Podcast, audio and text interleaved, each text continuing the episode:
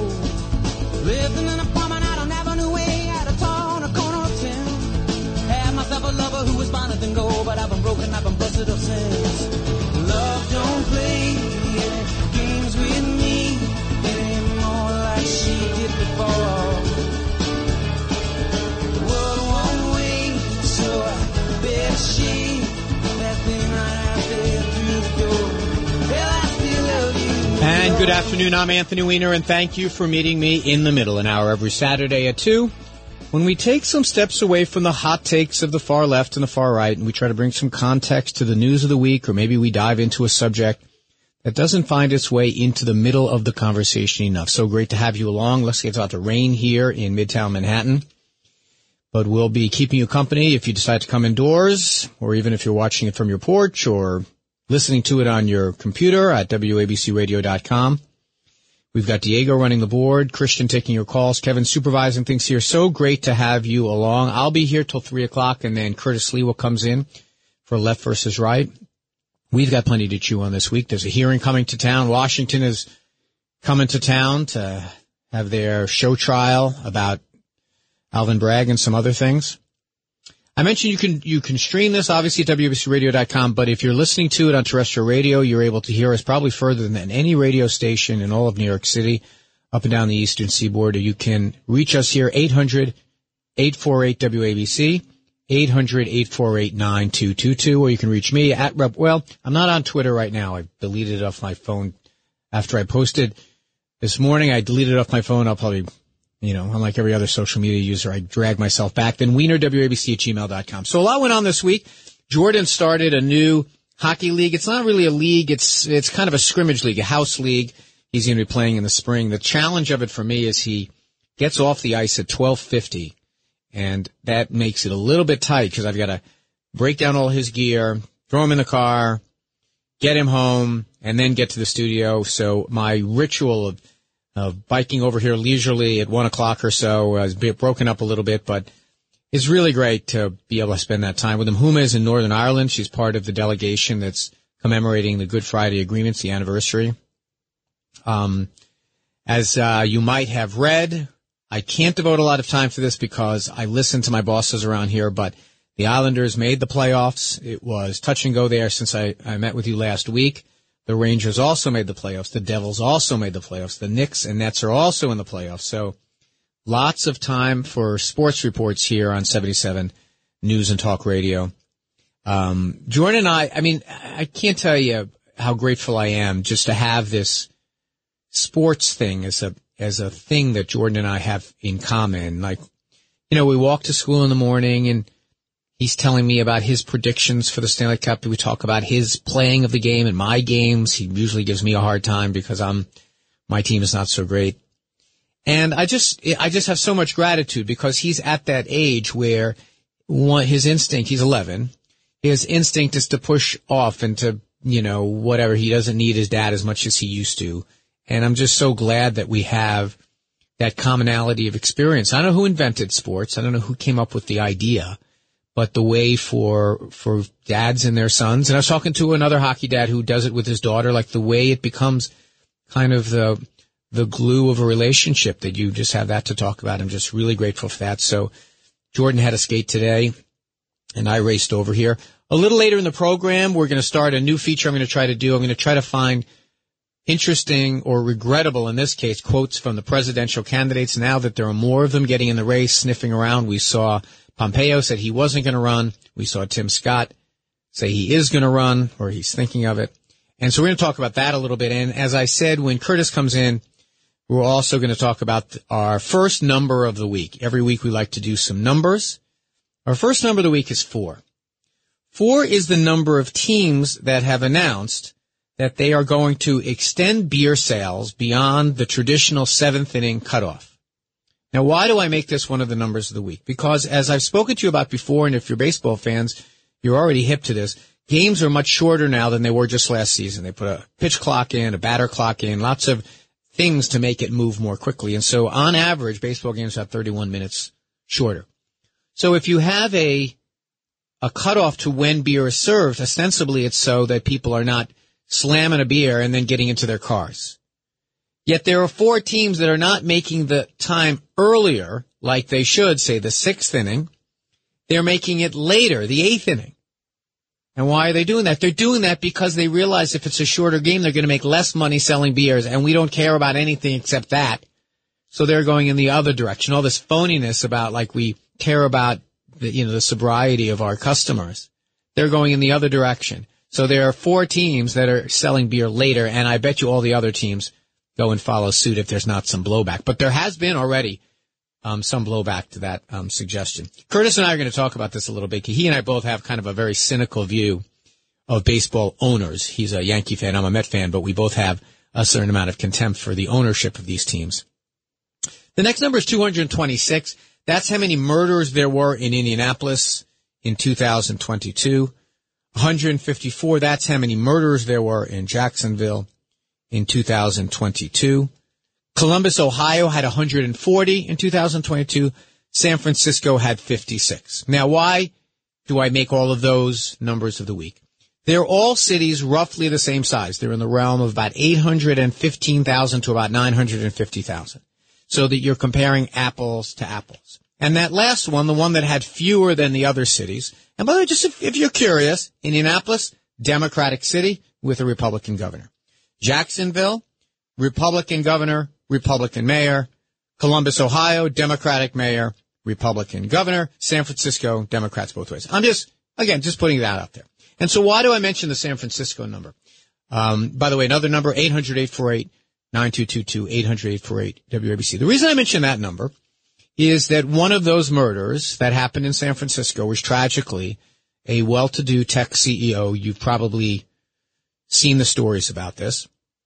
But he was similar, unfortunately, to what about 82, depending on what study you read, about 82% of all homicides are. The guy knew the person that killed him. And so you've heard for ever since this guy was stabbed, you heard on Fox, you heard on, on, on Talk Radio w, WABC, you've heard all over the place the narrative about woke DAs, about vagrants, homeless people, drugs, fentanyl, Mexico, blah, blah, blah, whatever it is. Um, all of these things about nobody being safe from the crime apocalypse. And I have been listening acutely to all of those same voices to say, oh, well, maybe it didn't have anything to do with the DAs or the who was the mayor or didn't have anything to do with the laws. It had to do with the idea that unfortunately sometimes, particularly when it comes with crimes of passion, a lot of the time it's two people that knew each other. That does not mean that there are not instances of horrific random acts of violence. But it's a good reminder that there is a whole ecosystem of people who want to make you afraid. Um, crime is a problem. I was a member of Congress who was on the crime subcommittee. I was on the judiciary committee. I was criticized because I was sometimes too tough on crime. You know, I, I, I was a fairly, you know, my district was fairly middle of the road. I supported the death penalty. I changed my position on that, but I supported the death penalty. I had support of the big police unions. I supported additional funding for DNA, um, uh, for, for the, uh, the, the bill that I passed helped do the, do many more DNA tests of rape kits, things like that. I'm not a soft on crime kind of guy. But I do believe that sometimes we just get so hysterical because it is in the interests of people in our major media outlets, including the station I work for, to make everything seem apocalyptic. You've heard the expression, if it bleed, it leads. That's a thing in media. And I think it's, this is a good reminder that sometimes what you see might make a terrific narrative around, oh, they should have had that law or that, or another law. Sometimes it gets more attention because, oh my God, a, a wealthy tech executive got stabbed. It can happen to anybody. Um, but sometimes these things are, you know, are one-off things that, you know, uh, uh, this guy was not killed as part of any crime spree. We don't know what it is. It looks like the prosecutor believes it's something that the intimation is it's some kind of a crime of passion. In a similar vein, another number of the week this week is 4.2 million. That is the total number of individuals who have access to classified information in 2019, meaning they have clearance to look at classified information. That was up to 2019, the last time this number was published. Of those, 1.3 million individuals have access to top secret information. 1.3 million people have top secret security clearance. And one of those people was a 21 year old, low ranking, essentially an IT repairman who was a member of the Massachusetts Air National Guard. Now, he happened to be an online gamer who we're told posted racist things online, who showed up at school after the Las Vegas mass shooting massacre wearing a, a shirt with a picture of an AR-15 on it. He also apparently posted top secret information on a gamer chat to impress his friends. 21 year old kid, guy, person. And I talked to you a moment ago about the narratives not always being correct. He was not a Russian spy. He was not some faceless international hacker organization. He was not an embedded weapon of China. He was apparently motivated by all the things that 21 year old misfits everywhere are motivated by. You know, impressing his friends on some gamer bulletin board. He's a criminal. Make no mistake about it. If, if the allegations are true, and if he did this, you know, you, you, you take an oath to your country when you join the military. You take an oath when you get your security clearance. And he's endangered people with this. And he's a fool. He doesn't seem like he's a particular, he seems like a fairly witless chap based on all the descriptions I've read. But did you hear that number I read a moment ago? 1.3 million people have access to top secret information in this country. Oh, and here's another interesting one. 2,000 people, maybe even more than that, have the ability to mark something classified. So what is the result of that cocktail?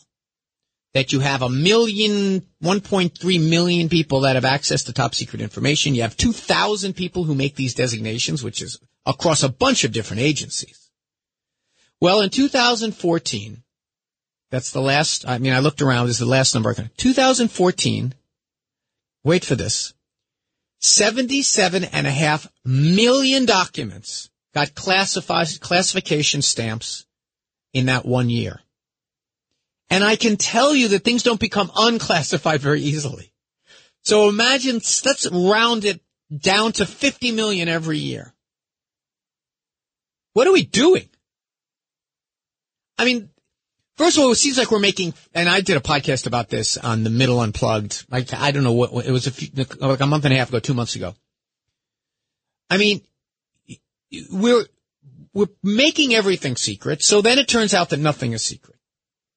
And then we wonder why you've got President Trump who takes things apparently actively because he wanted to show them. You have, you have, you have Biden, you have you have um, you have Pence finding out that they have things in their boxes that turned out to be. And then, then take a look at my case. I had a, a, a laptop that they said, oh, there, there's classified things on it. It turned out that there were none, but they said, oh, but there are ones that should have been marked classified that weren't. There, there's stuff out there that you're not supposed to, you're supposed to imagine that it's classified. Maybe part of the problem, and I guarantee you this is not the way government officials are thinking, is maybe we should stop thinking everything is a secret treat the secrets like they really are secrets. You know, I heard that Donald Trump, and I think Donald Trump is going to get indicted for this, and I think he's going to be found guilty of the way that he handled this because there was a subpoena saying, give us your documents. He never did. He tried to hide them. Okay, put that aside. One of the documents is, is a, is a, a, a love letter from Kim Jong-un to, to Trump. I mean, I think that's a secret. Who, why, why?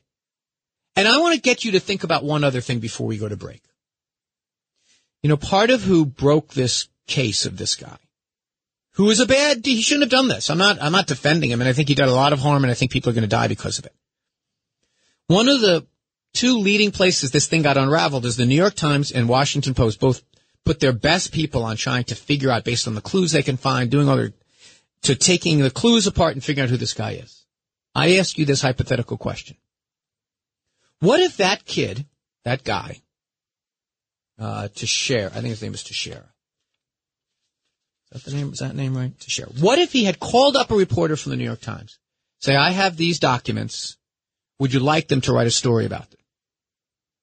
What would the New York Times have done? Would they have turned them in? No. Would they have said, oh no, we're, we're not going No. So the same New York Times that is wringing their hands, cursing at the sky about how bad the security is would take these secrets in a minute and probably have base stories on top secret documents all the time. There's no clean hands here. And you can yell at Biden is loose with secrets. He's got millions and millions and millions of documents. I'm sure he, I'm sure if, if, if uh, Joe Biden had nothing to do with an air National Guardsman in Massachusetts having access to these documents. The point is, why are there so many? The point is, why are so many being stamped that way? What is about this instinct in our government to keep things secret? I get that there are things you need to. But I also have to tell you this. I want one place I guarantee the federal government is not going to look to solve this problem it's not going to look on anything about what the way they handle it. It's going to be let's do more surveillance, let's spy on people some more, let's get access to their passwords. That's going to be their answer. But I think left and right should be able to agree something's got to change. 800-848-WABC, 800-848-9222. We'll take some of your calls when we get back. I'm Anthony Weiner. This is The Middle. It's so great to have you along. When you need mealtime inspiration, it's worth shopping Kroger, where you'll find over 30,000 mouth-watering choices that excite your inner foodie. And no matter what tasty choice you make, you'll enjoy our everyday low prices, plus extra ways to save, like digital coupons worth over $600 each week. You can also save up to $1 off per gallon at the pump with fuel points. More savings and more inspiring flavors make shopping Kroger worth it every time. Kroger, fresh for everyone. Fuel restrictions apply finding new ways to make change, reaching across the aisle to work with both sides. This is The Middle with Anthony Weiner on WABC.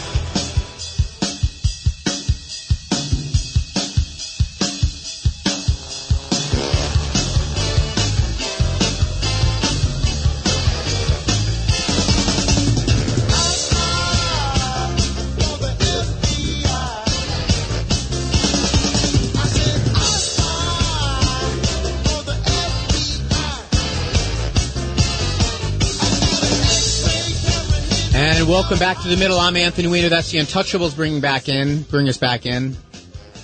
Used to listen to the Untouchables a lot when I lived with a bunch of guys in Arlington, Virginia, 304 South Jackson Street, Arlington, Virginia. Right after college, worked on Capitol Hill.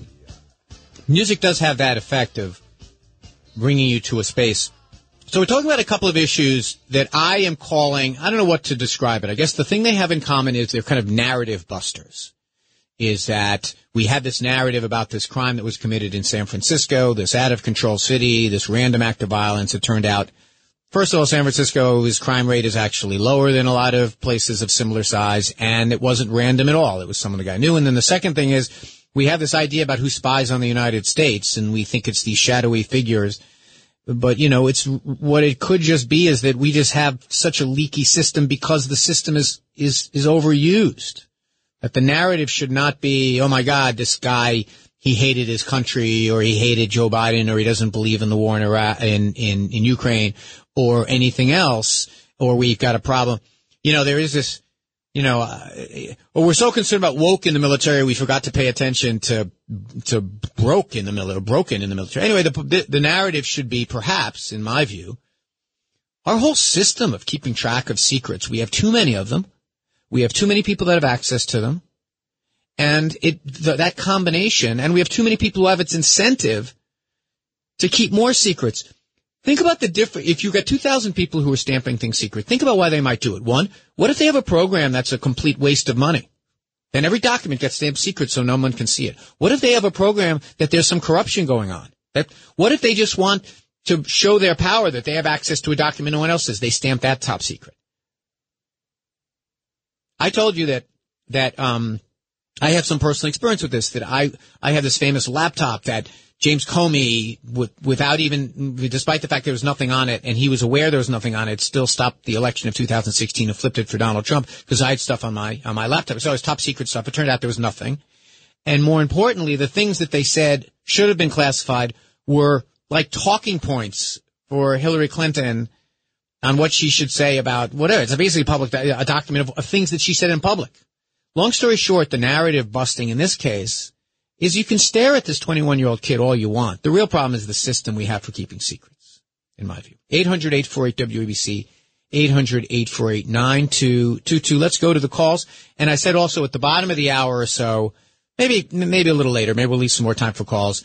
Going to play some quotes from a couple of candidates running for president who, um, might make your eyes roll into the back of your head. All right, let's start with some calls. First, there's Steve in Forest Hills. Hey, Steve, thank you so much for calling.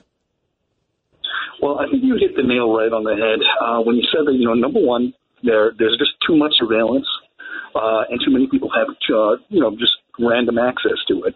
And I think that's that's the heart of the problem, not crime uh, per se, uh, in terms of like people getting mugged, robbed, whatever the case may be on the street, but the biggest criminal is really the government, insofar as it's violating people's civil liberties and violating people's civil rights. I mean, you know, you have too many intrusions upon personal liberty and, and, and privacy as a result of the police state that's been erected, especially not uh, not exclusively, but especially since 9/11. 9/11 was used as an excuse for the Patriot Act, expansions of FISA, all of these uh, illegal overreaches by the government. Well, I think, of, uh, yeah, I mean, Steve, you you you make you make a good point, but it's a controversial one, right?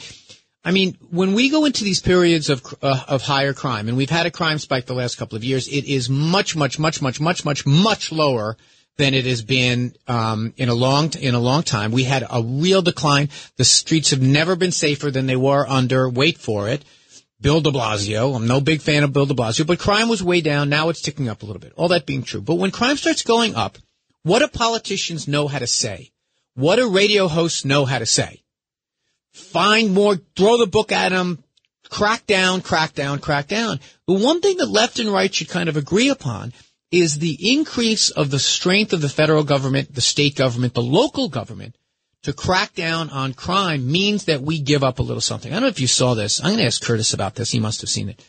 The police department said we're going to deploy a bunch of robots on the train platforms. What robots that are going to do what? Are they going to walk around and snap pictures of everyone's face and then put it through a database to see who looks suspicious? I don't want that. I mean, let, I, I want to be, I want to be, be fair. You know, any, any crime increase, we should try to figure out why it's happening and make it stop. No doubt about it.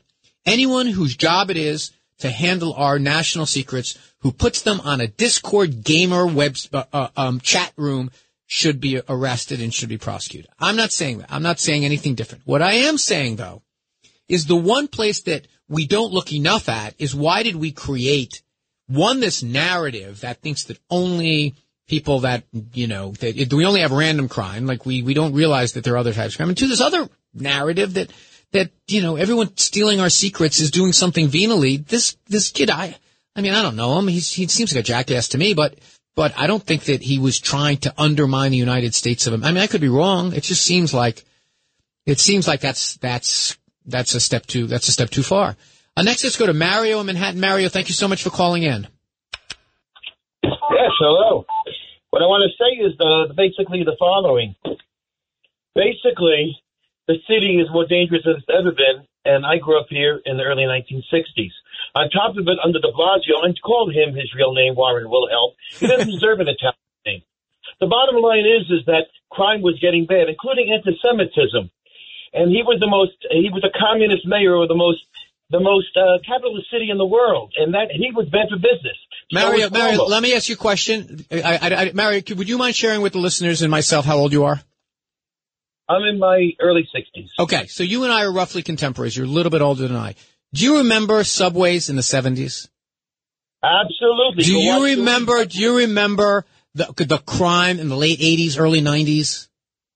Mm-hmm. This is not that bad. I'm sorry. Oh, it is. Hey, we didn't have people setting off bombs and shooting them in the subways in the 1970s. That we had people light, lighting entire blocks on fire. We had graffiti. We we had graffiti on the trains the moment they left the yard. It was not safe then to to walk the street. I used to go into Brooklyn Tech. I used to wear my watch on a belt loop on my pants, so when they mugged me, it would be easier for them to take it.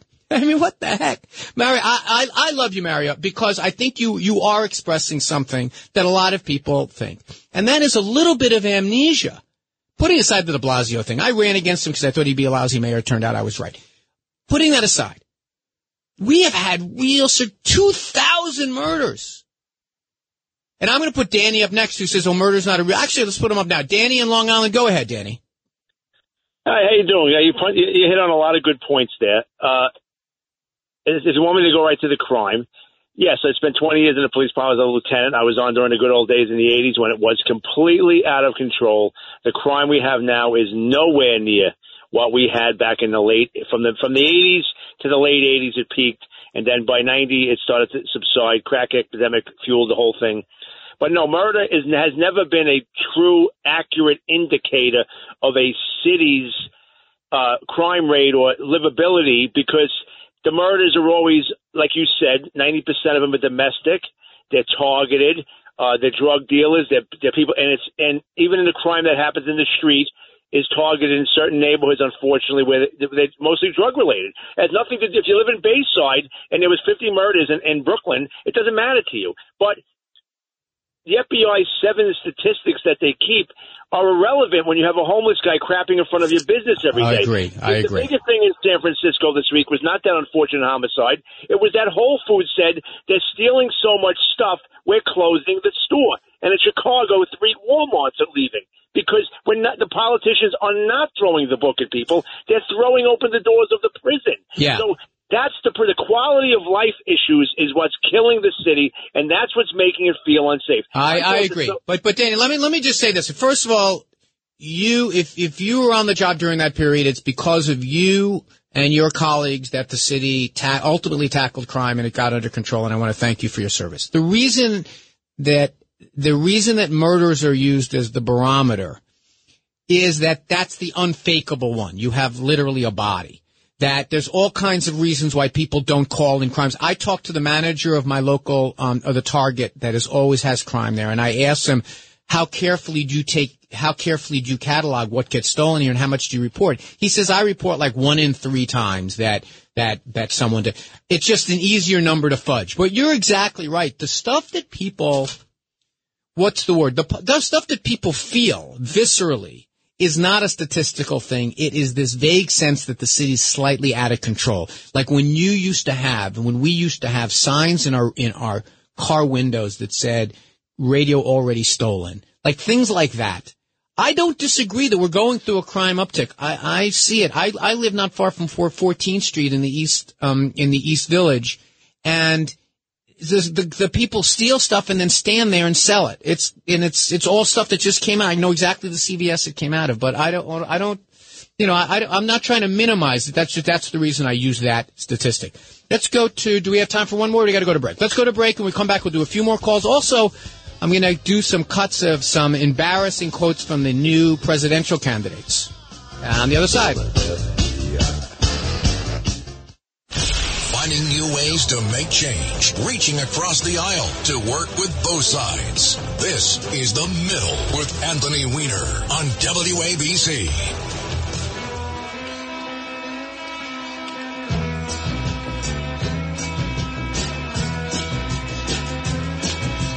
There's a man who leads a life of danger. Everyone he meets, he stays a stranger. With every move he makes, another chance he takes. Odds are he won't live to see tomorrow. Secret agent man, secret agent man. They've given you a number and taken away your And welcome back to the middle. I'm Anthony Weiner. I'm here till three o'clock, and then Curtis Sliwa comes in for left versus right. Curtis and I are going to try to preview the kangaroo court, the hearing Jim Jordan's going to bring to Manhattan Island. We're ready for him. And I think Curtis and I are going to have the same take on this notion of taking the opportunity of a shorter baseball game to not end beer sales sooner, but to make it later. He and I root for different teams, but we have the same contempt for ownership. 800-848-WABC, 800-848-9222. We're trying to weave together the two issues of this week that I think were narrative defying. The idea that this poor guy that was murdered in San Francisco is some, something endemic of crime being out of control. He was, it looks like killed by someone who knew him in a crime of passion.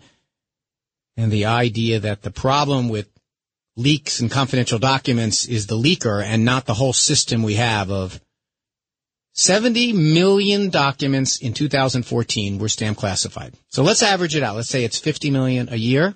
That means you probably have a billion classified documents out there somewhere. So it's no wonder they get lost. All right, let's go back to the calls. Uh, let's go to Robert in Suffolk. Robert, welcome back.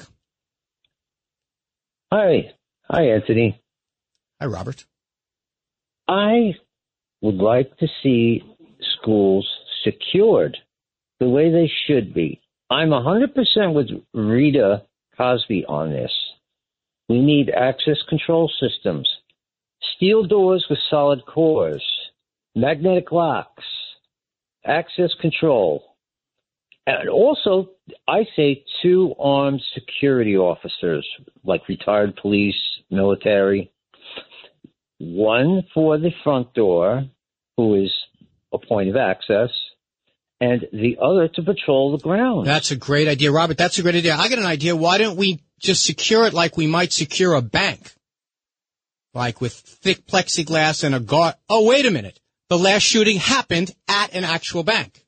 And maybe we should secure it like that with secure doors and a, gu- oh, like Stoneman High School was. Or maybe we should have a guard at the front door like at in the supermarket in Buffalo where the security guard was the first person who was killed. Or maybe we should have a guard for every person at the Las Vegas concert. I mean, how about I get a better idea than that? Than something, why don't we do what every other country has done but us? Make it harder to get these weapons. I mean, why is it that every time people scroll through like, what is the thing that we can do to do anything except the obvious thing? There are guards. I can't tell you the number of different places that have been shot up with guards. The Pulse nightclub had a guard. And it's why why are we resisting the why resisting the thing that when we did it under Bill Clinton actually worked in reducing the, the number of, of of mass shootings by seventy five percent. You forget we banned these AR-15s, but we put it. It was a sun. We, in order to get it passed, they had to sunset it. The moment the sunset ended and the these things became available, what started happening? They started spiraling upward again.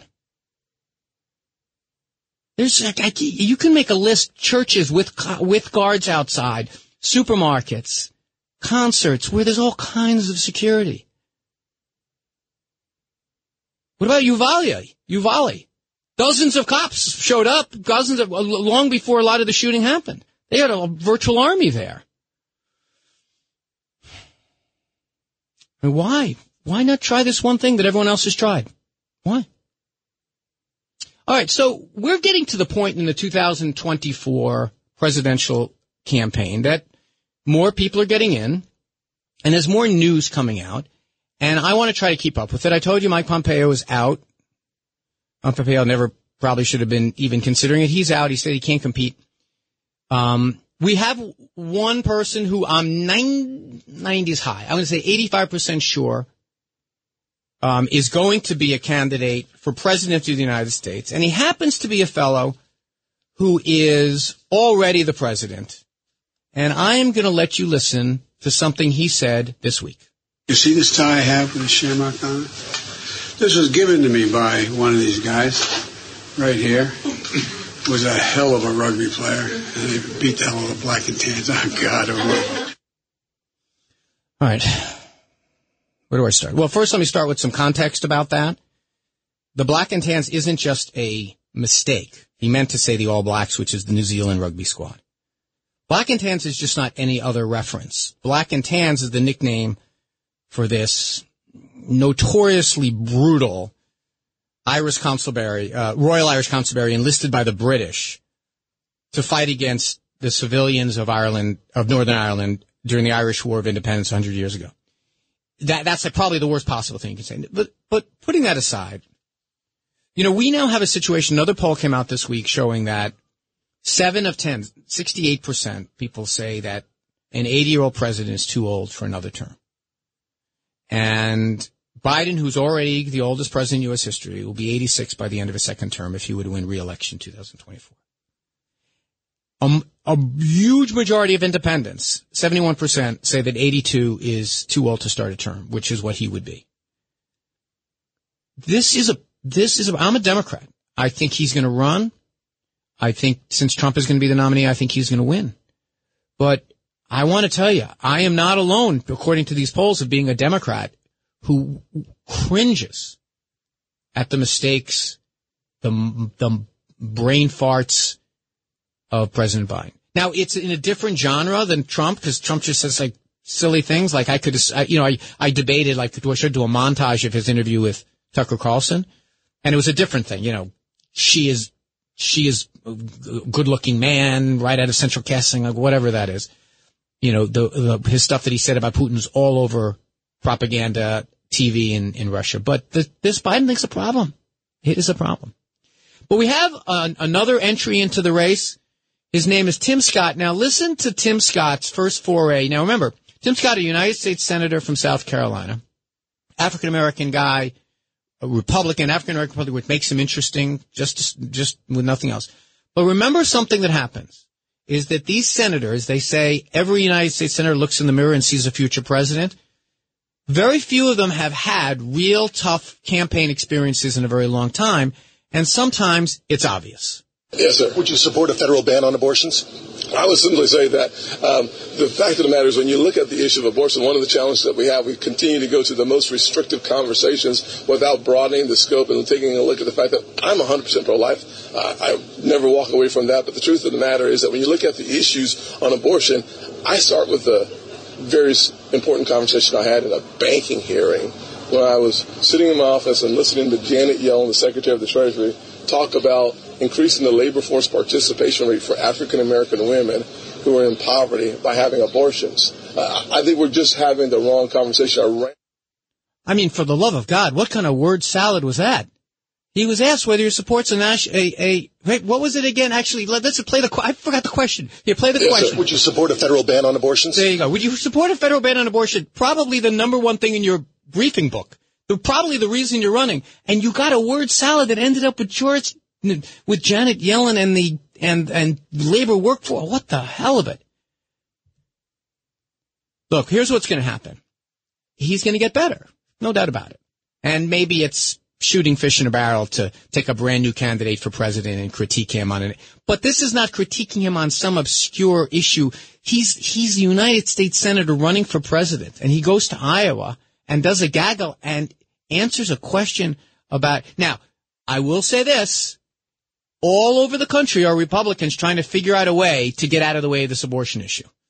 I talked about it last week about what happened in Wisconsin everywhere people are wrestling with it. Donald Trump actually, I'm not a fan of Donald Trump. He said some interesting things this week about trying to like figure out a way to get out, out of that issue because I think he knows it's, it's a killer. So putting that aside, that you don't have an answer that starts with the word no or yes to that question shows that you're probably not ready for prime time. Now, I think he's an interesting character. I, I have said, and again, if I've said it once, I've said it a hundred times. Donald Trump will be the nominee for president of his party he will lose and Joe Biden will be reelected. That's my view of what's going to happen. But the, the, what's, the rest of the crew has two main challenges that they've got to work out. One, how to position themselves vis-a-vis Donald Trump. And two, when to get out of the way. when to basically say, okay, in order to keep them viable for the next time. Now, Pompeo has made the assessment. I can't even figure it out, so I'm going to get out of the way now and continue to be viable theoretically in the future. Um, but this is going to be a recurring problem. So what I'm going to try to do is every week, maybe not every week, I, I want to try to bring regular kind of I think the uh, the Republican candidates are interesting. I think I've spent a lot of time talking about Ron DeSantis. I think they're interesting, but you got to do better than that. That is that is in a different way as bad as what Joe Biden, as bad as the gaffe that uh, Joe Biden had. Um, so when we get back, we're going to wrap up with a few more calls, and when Curtis comes in at four o'clock, at three o'clock, we're going to talk a little bit about Jim Jordan, about the New York Mets, about beer. I won't talk about hockey. I'm told that I can't. You can't even do a little wrap up. Maybe I get Jordan to call in and do it for us. 800 848 WABC. This is the middle. I'm Anthony Weiner. We'll see you on the other side.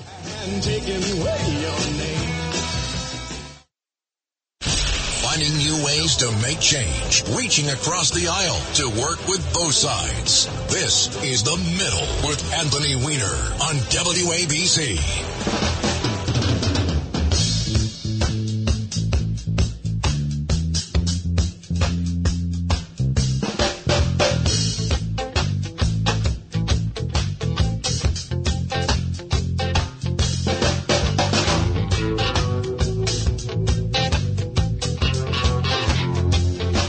Welcome back to the middle. I'm Anthony Weiner. I'm here until three o'clock, and then Curtis Sliwa comes in for Left versus Right.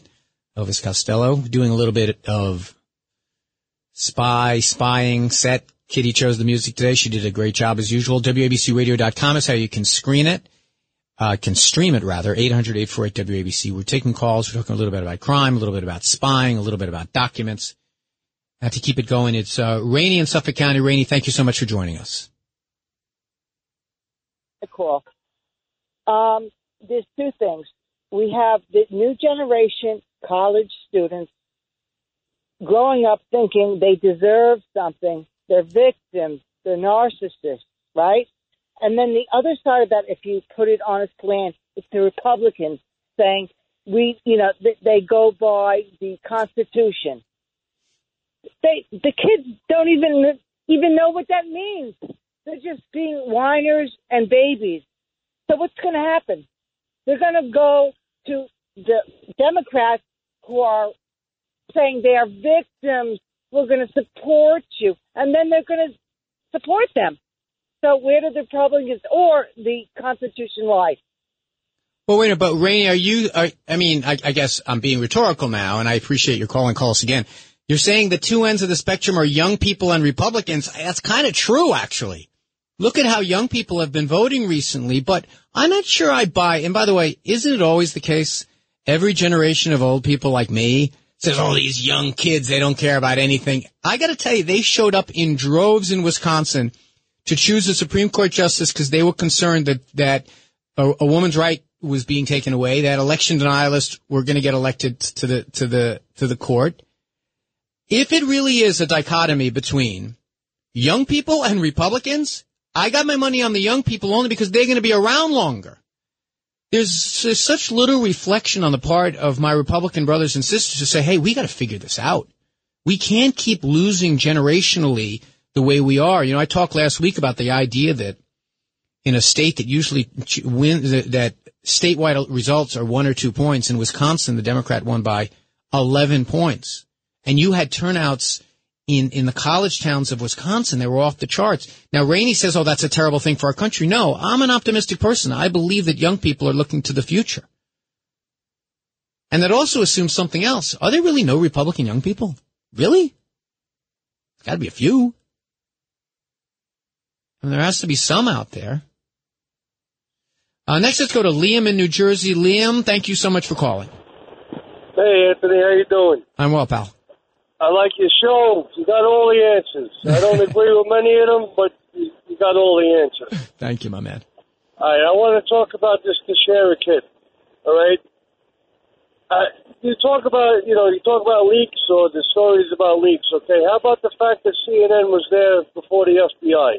Okay, that speaks to the bigger issue that the Justice Department thinks that that's a nice show for everybody. That they're going to go there with 50 guys with heavy artillery and an armored uh, personnel carrier and say, oh, look, this is a tidy little package. We can wrap this up real quick. All right? It's disgusting. Hey, I don't. No, I agree, but Liam, I'm, I'm, I, I think that you're onto something. I bet you they did call up CNN and say we're going to be there and have a nice, impressive sw- a, uh, a sweep. But you can't just have that kind of outrage when it's a high-profile FBI case of a 21-year-old white kid. They do it all the time with perp walks. They do it all the time with, with kind of running to the, to give press conferences about how we got this guy and he did this and he did that. And, and you get into court and it turned out that the case was, was paper thin. And how about the other hypothetical that I, I'm serious. I, I think this was worthy of discussion. What if, if the New York Times that did so much work to find out who this guy was, what if they had gotten a call from Teixeira a month ago saying, I have these charts about how the war is going and they're top secret. I will give them to you as a, um, as a whistleblower. I will give them to you as a source, but you can't reveal my name. Would we have all of this navel gazing and hand wringing about how security was so bad? No, the media thrives on these types of leaks. It is the, the, the, it's the, it's like, it's like tinder of, of flammable stuff. All of these secrets floating around, all of these people that have them, all of these people that have access to them, and then, and then people in the media and people online who are in the business, both for venal reasons and for innocent reasons, to try to get a hold of them. Liam's not wrong. He's not wrong. You know, he, the, the, the fact that, that it was a whole show that we got this guy, look how well we've done. Really? You're, you're gonna, and, and you watch, I guarantee it, as sure as I am sitting here, when they have some hearings on this stuff, or the Justice Department puts out its proposals, or DOD puts out its proposals, how are we gonna make sure this doesn't happen again? It's gonna be, we're gonna find some way to, to basically to spy on people while they're in chat rooms, to spy on people while they're in Discord, to spy on people in different ways, to kind of, you know, going to these, these carriers and say, we want access to people's screen names. It's going to be that kind of an answer. Never once are they going to say, you know what? Maybe we're keeping too many secrets. Maybe we, maybe there's too, there's, we're treating everything like a state secret because we don't want to have to talk about it. And when I was in the United States Congress, there used to be parts of the budget that we couldn't see. it's called the black budget. You had to go into a SCIF. You had to go into to a secure, uh, a SCIF? Secure, compartmentalized mm, something. I don't know what SCIF stands for. You had to go there to read the actual budget. And by the way, once you had those numbers, let's assume they were outrageously high. Once you have gone in and looked at this top secret information, you couldn't talk about it anywhere. You couldn't go to the floor of Congress or go to your constituents and say, this is outrageous. We should stop it. This cycle of having classified information is first and foremost to create this ecosystem of people that classify things, that are allowed to see things, and then don't want you to talk about them. And then to make it even worse is the media who's doing their job, but they're trying to make them public also. This 21 year old kid is not the villain here. Yes, he did something wrong. He should go to prison for it probably for a long time. But it's this system that we've created that is just out of control. As always, I'm really grateful that you joined us today. I know this was kind of, I don't know what we'd call this show. They're like, you know, narrative busting 101, but I really do appreciate your humoring me on it because it is a place that I think the left and the right can kind of agree. I think we can agree that we can be concerned about crime, but also be concerned about this, the fear, the, the fear ecosystem in the media to try to make us afraid of one another, to make us hate one and loathe one another, make us be afraid to go outside. This bleed that it leads thing. And we do it here in ABC for sure. I think we can agree that when it comes to secrets and who leaked what and who has access to what, yes, people do things that are wrong. I think that what Donald Trump did was wrong. I think that what this guy Teixeira did was wrong. Well, I'm open to the idea that what Biden did was wrong. I'm open to the idea even to what happened with me, that I had some responsibility when a, a backed up BlackBerry wound up on, on my, my laptop. But I also think that there are big important elements of our government that wants to keep things secret and that that's something that we should be thinking about. And one other element to this. Left and right, both kind of for basically the same reason that we believe in the idea of government, of being protected from our government. Left and right should be able to agree that when you're creating a system where 77 and a half million documents a year are become classified, that the final analysis they're being kept secret from us. From us, we the people. And that's a problem no matter where you sit on the political spectrum. My name's Anthony Weiner. This is The Middle. So great to have you along. If you missed any part of the show, it'll be available as a podcast at the Red Apple Podcast Network. Coming up at the top of the hour after some news, Left versus Right with Curtis Sliwa. Hope you join us then and hope to see you here again 2 o'clock on Saturday for the next edition of The Middle.